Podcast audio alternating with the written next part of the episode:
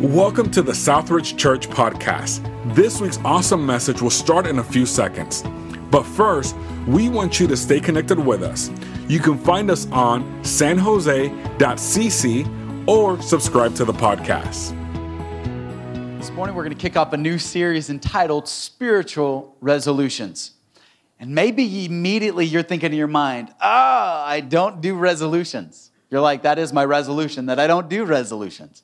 Um, and maybe you say, I don't do goal setting and I don't make promises to myself. And yet, here we are in a series entitled Spiritual Resolutions. And I think this is an important series for so many reasons, but uh, none being greater than what I believe God has for us this morning. And so, if you have a copy of God's Word, would you go to Luke chapter number 19? And if you don't, I'm going to encourage you to download an app, and I'll put an advertisement for on the screen, and you can put it on your tablet, on your smartphone. But if you don't have the Bible app, I'm going to encourage you to get this app.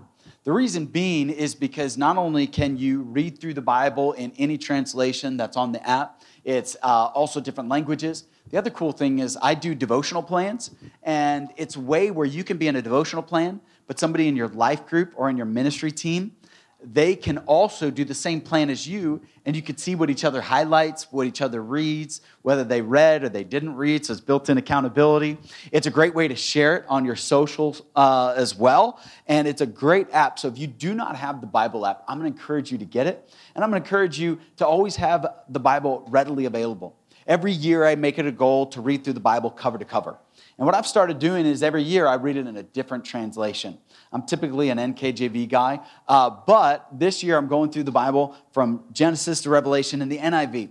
And it's amazing how just in a different translation, you see things you didn't see before. And I was reading in Genesis chapter number uh, four, and where God is speaking to Cain, and I was blown away by some of the truth that I had never seen. But just the changing of the language and the in the different translation, it unlocked things for me. So I'm going to encourage you to get this app. And if you don't have this one, then have the Bible app on your phone. It's so important that we have God's word and hide it in our hearts and have it with us. And so, with Luke chapter number 19 open, I want to dive into this passage together. I want to spend some time in it because it's going to set us up for the next several weeks and the year to come. Notice, if you would, verse number 11, the word of God says this Now, as he, as they heard these things, he spoke another parable because he was near Jerusalem and because they thought the kingdom of God would appear immediately. Therefore, he said, A certain nobleman went into a far country to receive for himself a kingdom and to return. This is in reference, even though it's a parable, it's in reference to Jesus leaving, like we see in Acts chapter number one, where the Son of God ascends and is sitting at the right hand of the throne of God. And then he's going to one day come back. One day we are going to see the Lord as he splits the skies and is going to call us back to heaven. This is in reference to that. Let's continue reading in verse number 13. It says, So he called 10 of his servants, and he delivered to them 10 minas. And he said to them, Do business till I come. But his citizens hated him and sent a delegation after him, saying, We will not have this man to reign over us. And so it was that when he returned, having received the kingdom, he then commanded these servants to whom he had given the money to be called to him, that he might know how much every man had gained by trading. Hold on just for a second. When we back up verse number 13, I want you to see something. He gave every person the exact same amount. Everybody got the same. There were 10 servants, they each got one mina. And that's important. God has given each one of you a gift. Maybe the person next to you is using their gift, and you see it like you see Angel playing using his gift, Edward using his gift, Yumi using her gift, Brenna using their gift. You may see somebody serving with their gift, but God has given us all a gift. And maybe your gift is untapped, it's undeveloped. Maybe you haven't used it, or maybe you don't know that you have a gift. But God has given us all a gift. Next, we see in this passage, in this verse 16, he says, Then came the first saying, Master, your mina has earned 10 times. This is very important. And I'm going slow because I kind of want to teach through it. In that verse, whose mina did he say it was? Yours. there's a powerful truth there that everything God gives me is still not mine. And so often we feel like, well, God gave it to me, so it's mine. No, it's not. The Bible says this the earth is the Lord's and the fullness thereof. Everything is God's. So, me giving it back to Him, it's not really me giving it back to Him. It's me saying, hey, thanks for letting me borrow this. So, this servant knew whose it was. What a powerful image that you and I need to have. That we look at our life and say, hey, it's not mine. This isn't mine. It's all God's. It's easy to give something back that's not yours. It's, it's easy. It's, it, it, I borrowed a car from Turo. It's, it's not my car. All last week, I drove it. All last week, I traveled in it. My kids ate in it. We, we were there, but at the end of the week, I had to give the car back. It wasn't mine. It wasn't like, no, I'm not giving it back. No, it wasn't my car. You go to rent a car, you give it back. Budget Hertz. They want their car back. And yet, you and I, God gives us something. We're like, I don't know if I want to give this back. God's like, what? I gave it to you. This servant had it. He had the right mentality. But then he says he, he, he was given one mina and he earned 10 more.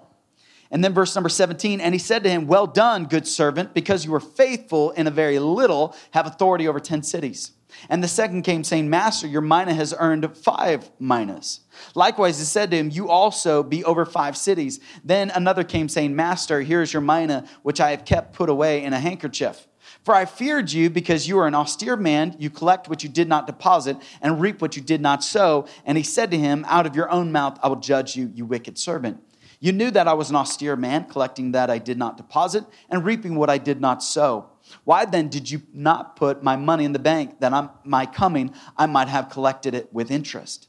And he said to those who stood by, Take the mina from him and give it to him who has ten minas. For they said to him, Master, he has ten minas. For I say to you, that to everyone who has will be given, and from him who does not have, even what he has will be taken away from him. But bring here those enemies of mine who did not want me to reign over them, and slay them before me.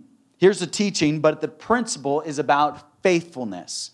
The core attribute is not about the money. And maybe you're thinking, what's a mina? A mina represented 100 days' wages. That's what it represented. So when this servant got one mina, he's talking about a lump sum of money that was equal to working 100 days. That's a lot of money and he invested that money, his, his, his interest on that money, it compounded and he made his master 10 times. So 10 times, this is a thousand days worth of finances. Pretty incredible what the first servant did. But the principle is this that God is giving us things. And you and I have a responsibility to steward what God has entrusted to us. And we have a brand new year that we get to steward what God has given us. As I took stock over 2022, I looked at what I had stewarded. I looked at the time I invested into my marriage, at the amount of dates. I looked at the time that I invested into my children, there were a couple goals that I had. I wanted to make sure I was spending quality time with them. I get to drive with them to school. So every morning on our way to school, one of the things that we do, we don't just listen to music, we don't just talk, we pray on the way to school. It was a, it was a special time where it's just a uh, less than 10 minutes, but it's 10 minutes where we we start the day in prayer, and we wanted to be intentional about that. I wanted to be intentional about my finances this year. I wanted to be intentional about my health this year. Uh, because one thing I realized, and maybe you, you may have also came to this conclusion as well, but I don't hope to have a good year. I don't hope to have better finances. I don't hope to have good health. I don't hope my marriage works. I don't rely on hope because hope is a horrible strategy. And if you are hoping to have a better 2023, it's not going to happen because hope is a horrible strategy. And maybe you're stepping back and you're like, but I don't like resolutions and I don't want to make them because as soon as I make them, I break them. I get it. I get it. I get the frustration. But there's something you and I all want in this room. And we all want the best life. We want the best life. The reality is, we know we're not going to get the best life. I know that there's a book, Living Your Best Life. I know there's a song about living your best life. I know that we'll put it out there, oh, just me living my best life. You know, I, I get it, but you and I, we, we want the best life. We know that it's not quite possible, but one thing we do know is possible that we can have a better life. Your life may not be the best, but it can be better. Amen? Your finances can be better. Your health can be better. Your relationship with your significant other can be better. Your marriage can be better. Your relationship with God can be better. It may not be the best, but it can be better. And you and I need to understand that this morning. It may not be the best, but I can make it better.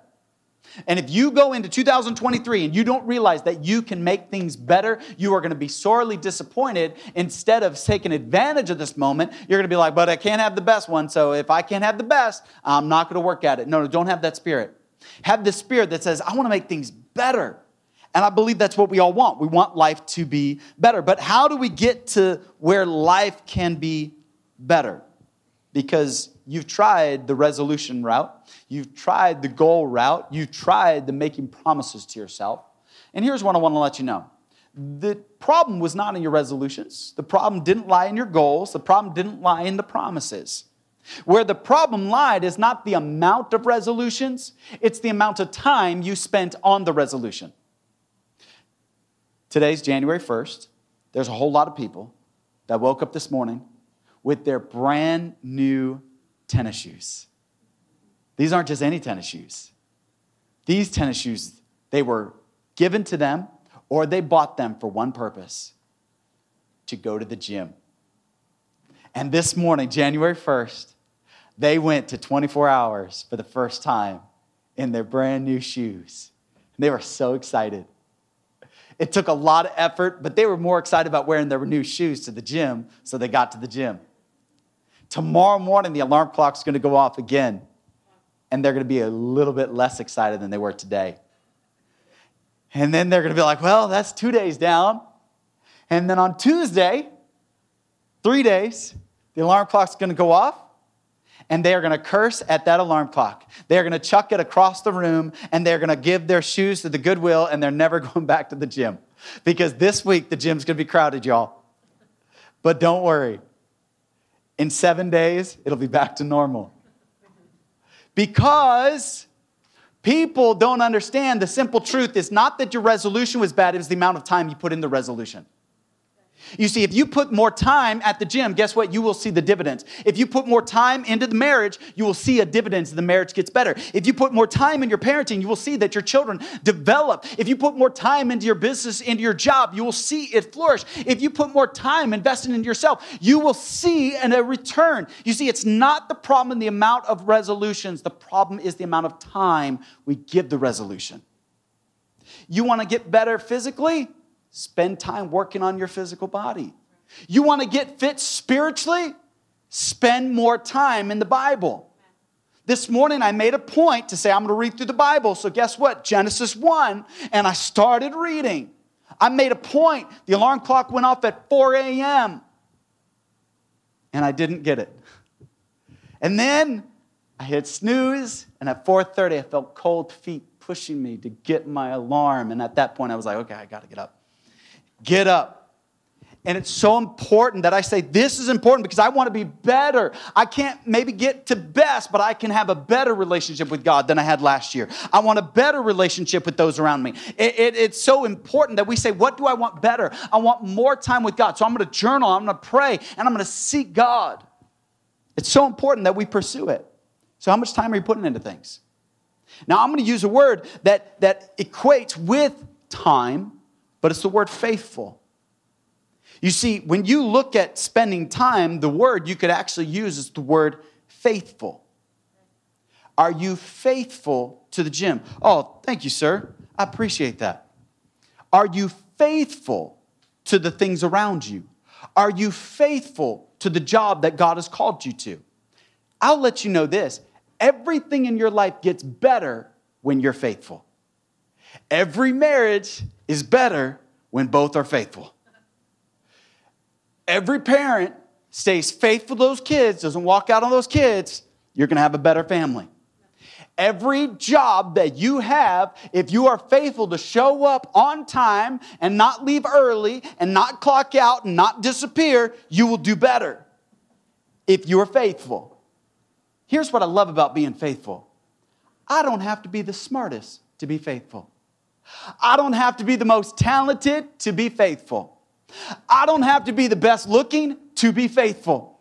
I don't have to have the most skill, the most education. I don't need any of that to be faithful. And you know the one thing that God wants from us more than anything else? It's not our talent, it's not our skill, it's not our education. You know the thing that God wants most from you? Is faithfulness. The great Apostle Paul, he said, There's one thing I want to hear from God, one thing above all else. It's not that, Apostle Paul, you're a great preacher. That's not what he wanted to hear from God. The Apostle Paul didn't say, I want to hear from God that I am a great author, even though he authored 13 books of our New Testament, wrote more books than anybody else. That's not what he wanted to hear. The Apostle Paul didn't want to hear from God that, Apostle Paul, you are a great missionary. That's not what he wanted to hear. The one thing the Apostle Paul wanted to hear from God is simply this Well done, thou good and faithful servant. The greatest goal that you and I can have is to be faithful this morning. And as we go into this new year, that needs to be on our mind that we are going to be faithful. That we're going to be faithful to God. We're going to be faithful to His Word. We're going to be faithful to prayer. We're going to be faithful to His family. We're going to be faithful to our jobs. We're going to be faithful to our finances. We're going to be faithful to our health because that is the strategy that'll change 2023 if you are faithful. But why is it the hardest thing for us to do? It's so hard for us to be faithful.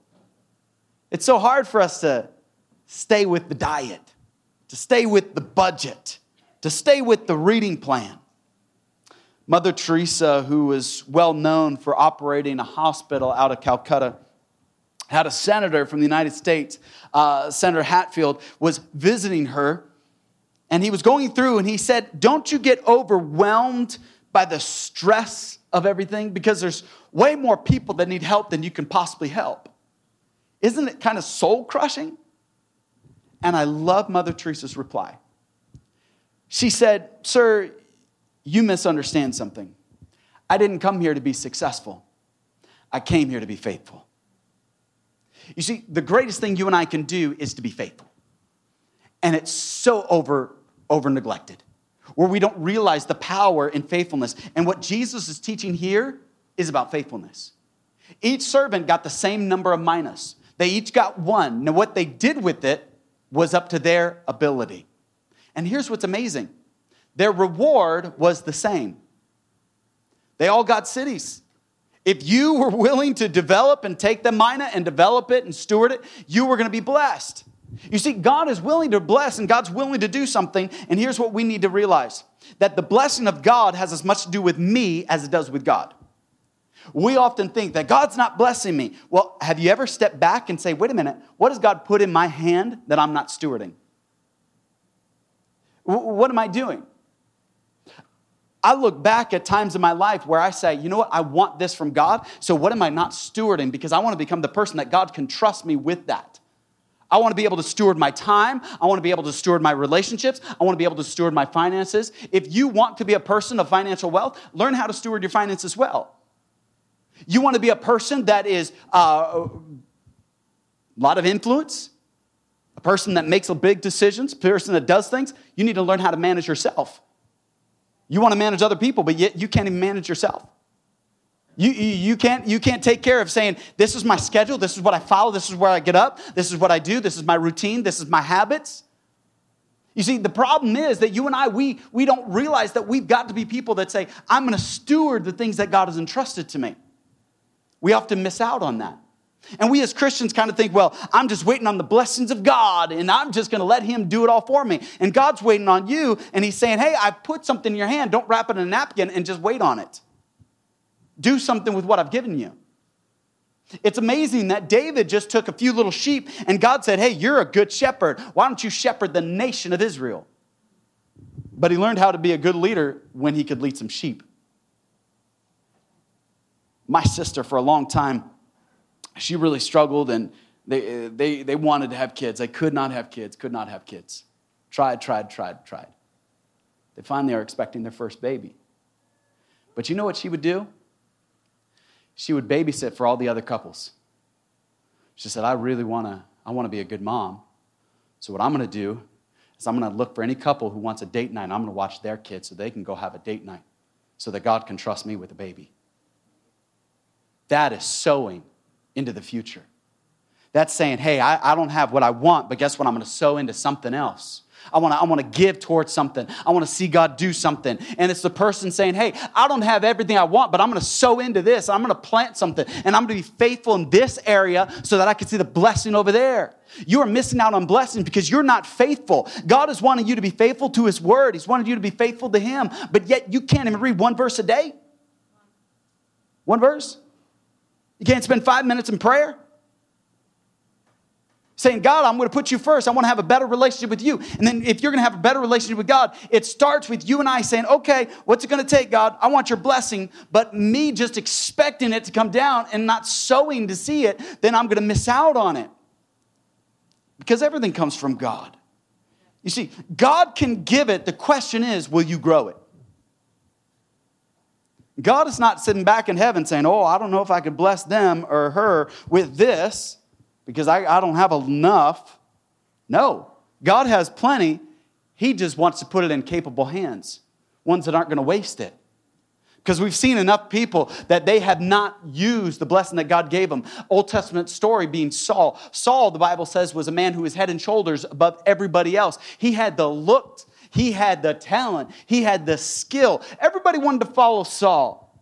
He's a good looking guy. Man, he was a leader, came from the right tribe the oldest, everybody wanted to follow him. But God says, I've rejected him because of his heart. David was the most overlooked, neglected. His own dad had forgotten about him. And yet God says, That's the one I'm going to pick because he's the one that's out working in the field. He's taken what little he has, and I'm going to trust him with more. Right now, God is looking at our church trying to say, hey, will you steward the hotel room that I've given you well? Then I could trust you with the 600 seat auditorium. If we can't straighten the chairs, pick up the trash, take care of things, not dink the walls, not spill our coffee everywhere, and then be like, ah, who cares? If that's our spirit, don't expect God to give you more. If you can't take care of your apartment well, why would God give you a house? The principle transfers. If you can't take care of your girlfriend, why would God give you a wife? Why would God bless you with more if you're not taking care of what you've got right now? You, you, and I are so entitled and we don't really see it, do we? We don't step back and say, God, wait a minute, is my entitlement keeping me from that thing you want to give me? God, there's so much more you want to do. And the problem is not with you, it's actually me. So let's get the mirror, hold it up to ourselves and say, hey, what about me needs to change this year so that God can do all the things that I want Him to do so bad? And I step back and I say, okay, I need to work on my generosity. I need to work on my spirit. I need to work on my kindness. I need to work on my leadership. God, I need to work on these skills. Why? Because I want to see your blessing in my life. So it's something with me, it's not with you, God. So what in my life needs to grow and develop so that I can see more accomplished? You see, the other fact is this God wants us to manage it and not maintain it. But too often, we would rather just live in maintenance mode. I'm from the background where I've gone to a lot of small churches. For a season, I even traveled and I would speak out at other churches. I once went to a church, really nice, nice church. They had property, they had a parsonage, a couple acres, beautiful church. The pastor was away, and so I went there to go speak. And the man who was supposed to kind of coordinate things, when I got there, he was like, All right, we're ready to start. I said, What do you mean you're ready to start? It's just you and one other person. He's like, Yeah, this is church. This is our church. I said, Okay. I mean, I'm going to preach. If it's two of you or 200, I'm going to preach. But in my mind, I remember this pastor saying, Well, I'm just being faithful. I think that's an excuse for just maintaining. How many Christians, you're just in maintenance mode? You say, what does maintenance mode look like as a Christian? You show up when it's convenient on a Sunday. You put a couple bucks in when it's convenient. You say yes on Planning Center when it's convenient. You say, what's Planning Center? It's our way to communicate with those who are on a ministry team. You join a life group if you feel like it. You're in maintenance mode. You read the Word of God if it strikes you. You pray if you're going through a crisis. You're in maintenance mode. You're not managing nothing. A manager says, okay, hey, we made this much last month. We hired this many employees. We did this. We need to expand. That's what a manager, a manager is thinking about everything. A manager is saying, okay, I can, I can increase revenue. I can increase profits. Hey, I need to train this person and this person can take that role and this person can be in training. And a manager is looking at how we can grow, how we can steward, how we can develop, how we can get better. Someone that's in maintenance mode is like, I'm good. I'm just here to maintain. And we hide it behind, oh, I'm just being faithful. Are you kidding me? You're not being faithful. You're wasting an opportunity. You're wasting this moment. I talked to way too many couples. They were like, I don't know why she divorced me. And actually, it's up to, yeah, it's 70% of women are initiating divorce nowadays. It's not men, it's 70% of women. You know why? Because the men got into maintenance mode. They stopped doing one simple little thing open the car door for their significant other. You say, that's a little thing. Oh, that's, that's a big thing. Treat her with respect, treat her like a queen. And guess what? Things about her will start to show you that, hey, she loves and respects you. But it starts with if you can open the door for them. And we wonder why people are not being faithful in a relationship. We stop being faithful to others. And we got into maintenance mode. We stopped doing the little things like we used to do when we were dating. We now gotten to a point where we're just like, oh, I'll just kind of maintain. And that's what this guy did in verse number 20. He comes to the master, he says, Oh, I just hit it, didn't want to lose it. That's a horrible idea. God's like, Why? I don't need you to do that. Here's the thing you need to understand God doesn't need you to maintain, He can maintain better on His own. He wouldn't give it to you if He wanted you to maintain it. That's what you need to understand. He gave it to you because He believes there's something about you that you can multiply it. And think about that for a moment. God gave you that marriage. God gave you those children. God gave you those finances. God gave you that business. God gave you that opportunity. God gave you that neighborhood. God gave you that position. God put you in this time, this place, because He believed there's something about you that you can take it and manage it and multiply it and do something for the kingdom of God. He didn't give it to you so you could sit on the can and get it and just be like, this is it, it's mine, I'm gonna maintain it. It's not why He gave it to you. And yet, how many people are just in that maintenance mode? They don't understand that this life is not infinite, it's finite. So, what am I going to do with this opportunity that I've been given? This is a great moment that I have. So, don't just sit, uh, sit around and maintain.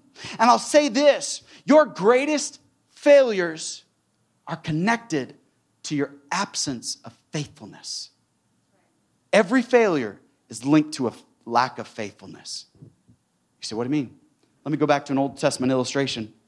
King David greatest king in Israel, has one glaring fault in his timeline. Her name is Bathsheba. You see, the Bible says in the time when kings were supposed to go to war, David stayed home.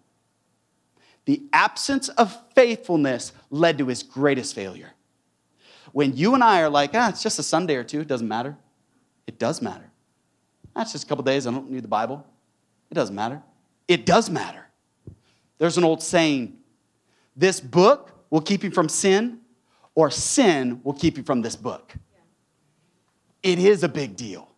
You and I are falling for the trick of the devil when we stop and we think, well, no, it's just one Sunday. I could just sit at home. It's real comfortable. I don't want to get up. You know, it's kind of cold and I like my coffee and I just, I'm good. No, no, get to the house of God. Get in your devotions. Get in your prayer time. Get at the gym. Work on your health. Work on your finances. Don't say it's okay if I miss or I skip. No, say God has something for me and I'm going to work at it. I'm going to work at it. I'm going to see this thing grow and multiply and I'm going to see it manage. I'm not just going to sit here and I maintain it. So stop treating faithfulness as optional. God expects you and I to be faithful. There's an expectation of it. It's not optional, it's an obligation. But you know why we're not faithful? Because we don't feel like being faithful. Feelings have now become the authority in our life, if we're honest. We've elevated feelings. Can I tell you how many people have told me, oh, I just don't feel like it? Why didn't you go to the gym? I just didn't feel like it. Why don't you stay with your diet? I didn't feel like it. Why don't you read your Bible? I didn't feel like it. Why don't you go and uh, witness to that person and tell them about Jesus? I didn't feel like it. Hey, why don't you go to church? I didn't feel like it. Hey, why don't you come to the Kingdom Builders Banquet? I didn't feel like it. Hey, why don't you tithe? I didn't feel like it. Hey, uh, why, why don't you go to this activity? I didn't feel like it. Why don't you join a life group? I didn't feel like it. Your feelings are your God and you worship at the altar of feelings. Our whole society is all about our feelings. I went through the San Jose airport this past week and I looked over and I saw the beautiful Christmas decorations. How many been to the San Jose airport? Raise your hand. Yeah, you've seen it. A beautiful Christmas tree at baggage claim down by Southwest and Delta. Next to the Christmas tree, there's a menorah. You know what a menorah is? It's for the Jewish holiday. It's eight days. Little sign in front of the menorah that said, We apologize. This will be the last time you'll see this menorah. It was offensive to people, so this will be the last year we show the menorah at Christmas. I said, Are you kidding me? Who gets offended at a menorah? But apparently, somebody at the airport got offended, and so now they put a little sign that said, We apologize and a little sign, you won't see it next year. Are you kidding me? Feelings are now our God, our idol, small G O D. Your feelings are going to destroy you. Because you know what my feelings tell me? That I just want to eat Ben and Jerry's fish food all day. That's all I want to eat. And I want to stay up and just watch TV, never go to the gym, never hang out with my kids, never be invested in my relationship, never read my word, never pray, never go to church. That's what my feelings tell me 24 7. And if my feelings are telling me that, I can just imagine what they're telling you that. My feelings did not want to get up at 4 a.m. this morning. My feelings didn't feel like coming to church. You're going to laugh, but on Christmas Eve, I fell down my stairs and landed on my rib because I was taking some ribs that we had for dinner down to my dog, and I had a plate of the bones, and then I was walking downstairs, and then I slipped because my dog ran, tripped my leg, and I landed on my ribs. But then my family and Jane and all of them were upstairs, and they just heard this like crash, and then down the stairs because it was like rib, shoulder, head, all the way down. Rib, shoulder, head. It just kept falling. I couldn't stop myself. And then I'm landing there and I'm at the bottom of the stairs and there's like these rib bones all over me. And then, then I'm like waiting there for help and nobody's coming. I was like, help. And then my sweet family, my loving sweet family, when they look around the corner, do you know what they had?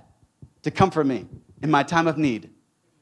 Cameras. And they were like, oh, were you okay? They were ready to laugh. They were ready to, like, ah, oh, it was funny. My feelings this morning were like, oh, man, you're in pain. Don't. Just don't. Can I tell you, your feelings will keep you out of the close relationship with God that you're supposed to have? It'll keep you out of close relationship with the people in your life you're supposed to have.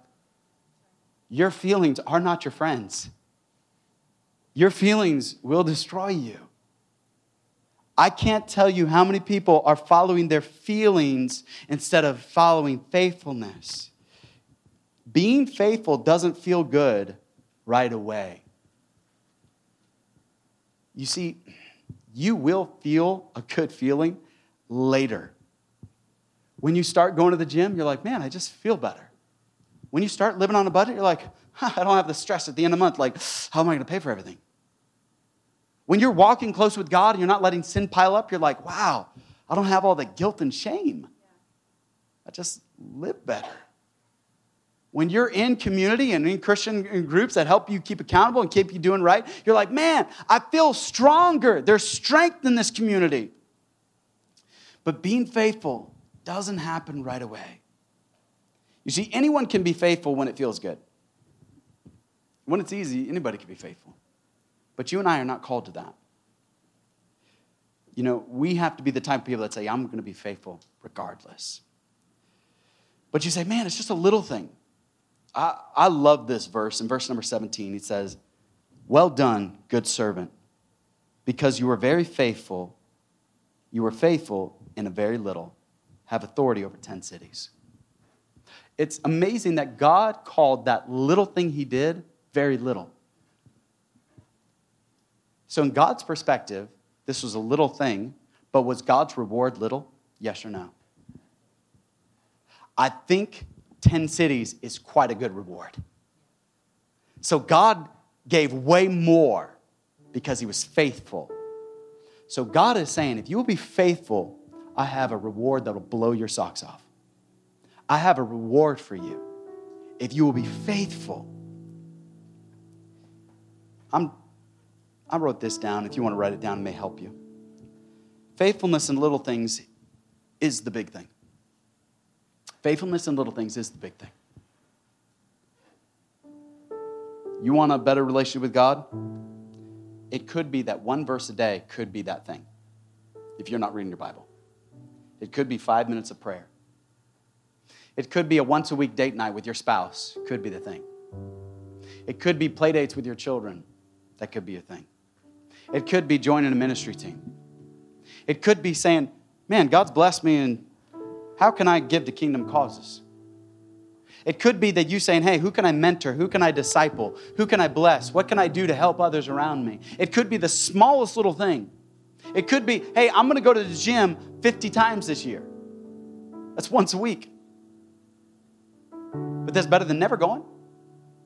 It could be that, Hey, I'm going to cut out sugary sweets, no more soda, no more fast food. It could be the smallest little thing. But you know, it's the smallest things that give us the biggest results. You see, it's faithfulness in the small things that no one sees that results in the big things that everyone wants. I'll say it again. It's faithfulness in the small things that no one sees that brings the results that everyone else wants. I'm excited because this year I'm coming up on 14 years of marriage. We're looking at a lot of couples our, our age that they didn't make it. And I was like, man, it's only 14 years, isn't it? And we literally looked at each other. We're like, where did the time go? You know, we're, we're coming up on 16 years of ministry, full time ministry. And I'm like, man, 16 years. I just started.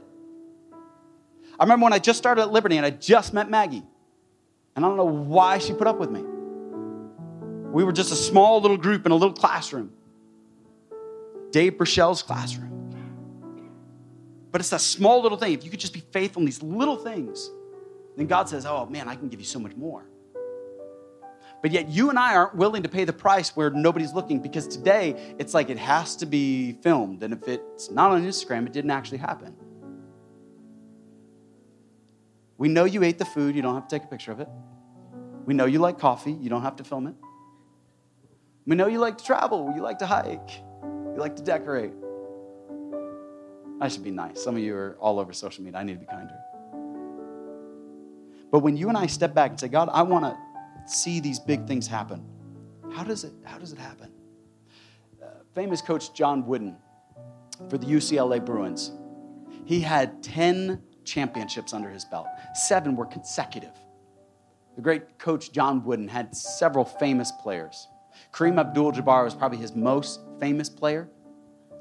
But the first thing he would do for these Division One basketball scholarship athletes, when they would show up to play for him, the first thing he would do, you'd say, was it passing? Was it dribbles? Was it plays? Was it uh, like certain drills that he would do? Is it how to shoot the basketball? No.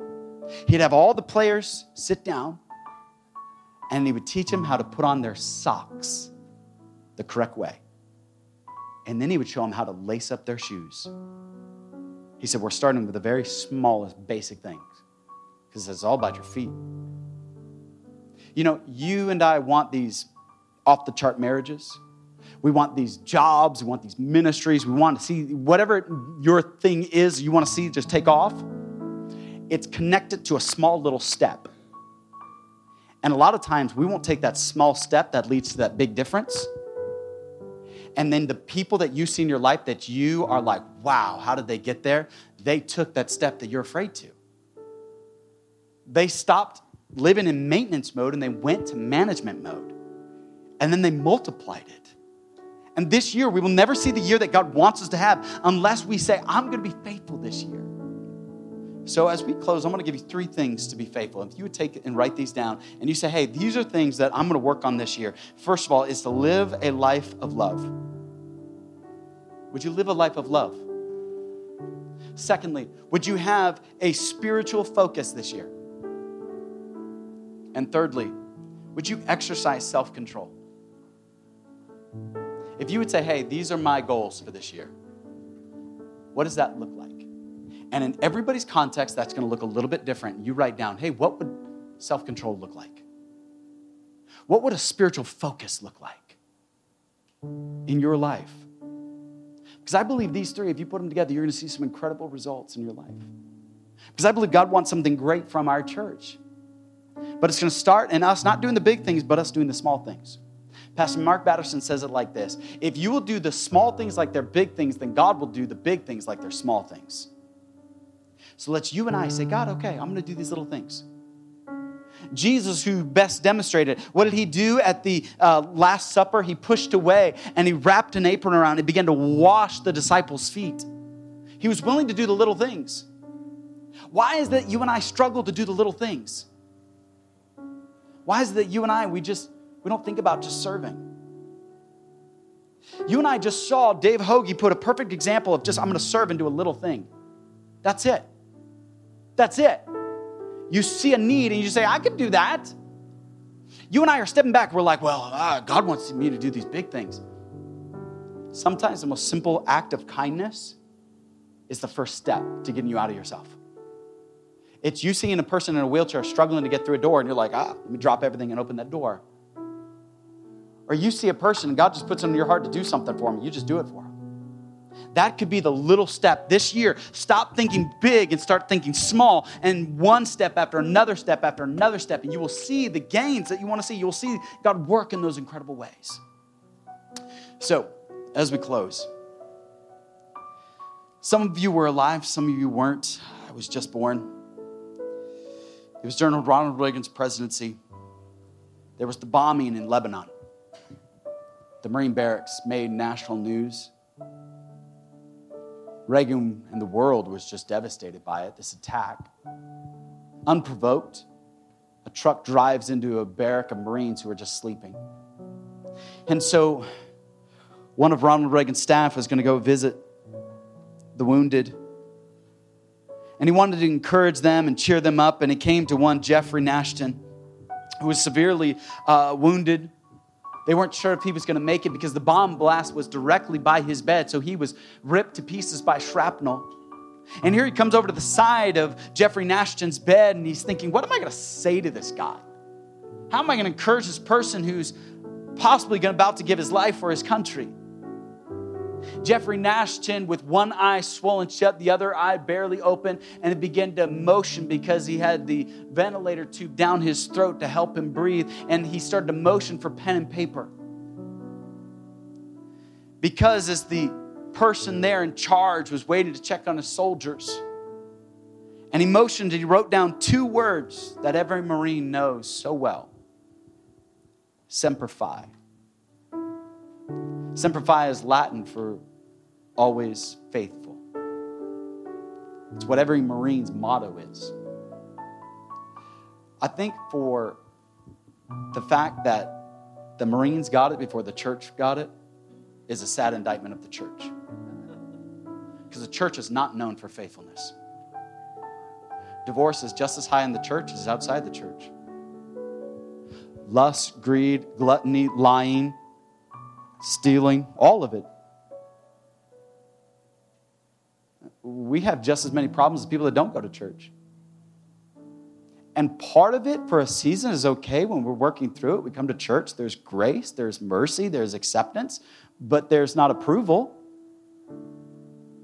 We can accept you, we don't approve the sin.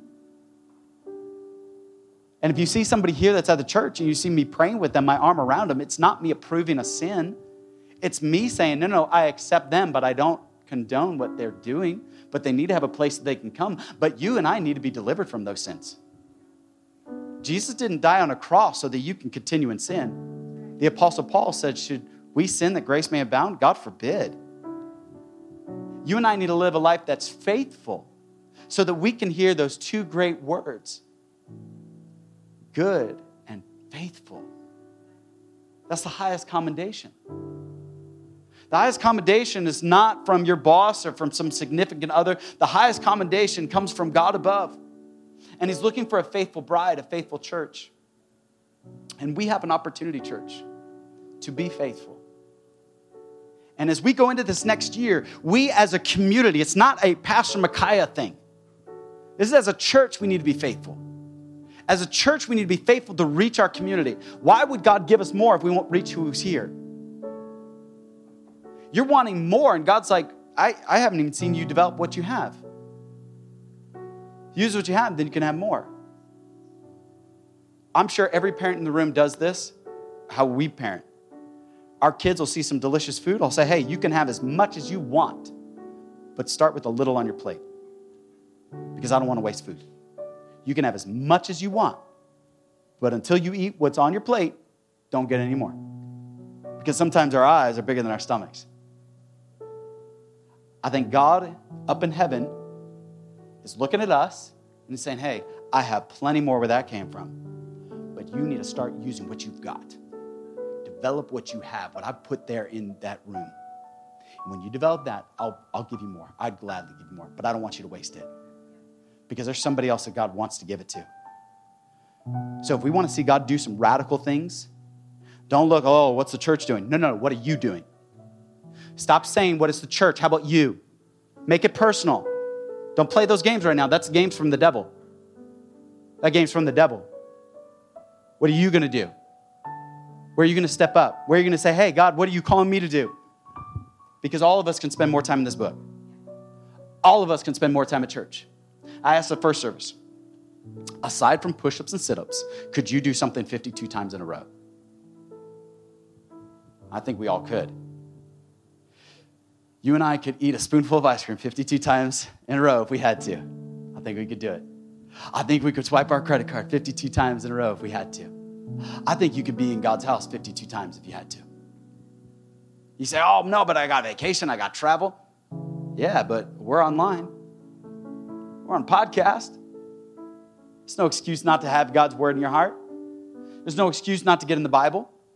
I packed my Bible on vacation, sitting on the airplane. I got to read my word. It's amazing how people around you take notice when you got a Bible open on your lap on an airplane. It's powerful testimony. It's amazing the conversations you can have. When you say, hey, I'm just being faithful, I didn't have a sign like I saw one person, y'all are going to hell. You've seen those signs downtown? The best thing I could do is just have a Bible open, and people are like, oh, you're Christian? Yeah. Oh man, can you pray for me? Yeah. Best thing, faithful.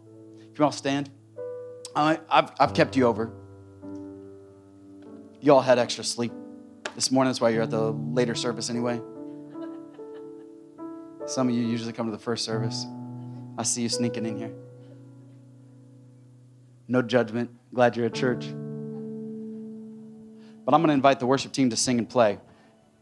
In the first service, we opened up this altar. And as we open up the altar, maybe you need to pray and just say, God, help with faithfulness. It's an overlooked thing where you just say, I, I need to be faithful. I'll be at the side if you want to pray with somebody, but I'm going to invite you to slip out as the worship team leads us in this last song. Thank you again for spending time with us today, and a special thanks to those who give generously to Southridge Church. It is because of you that this ministry is possible. And if you want to learn more about Southridge, you can follow us on social media at Southridge Now. If you enjoyed the podcast, you can subscribe or share it with a friend, or even take a screenshot and share it on your social story. Make sure you tag Southridge Church and let it be a blessing to somebody else. Thank you again, and we'll catch you on the next one.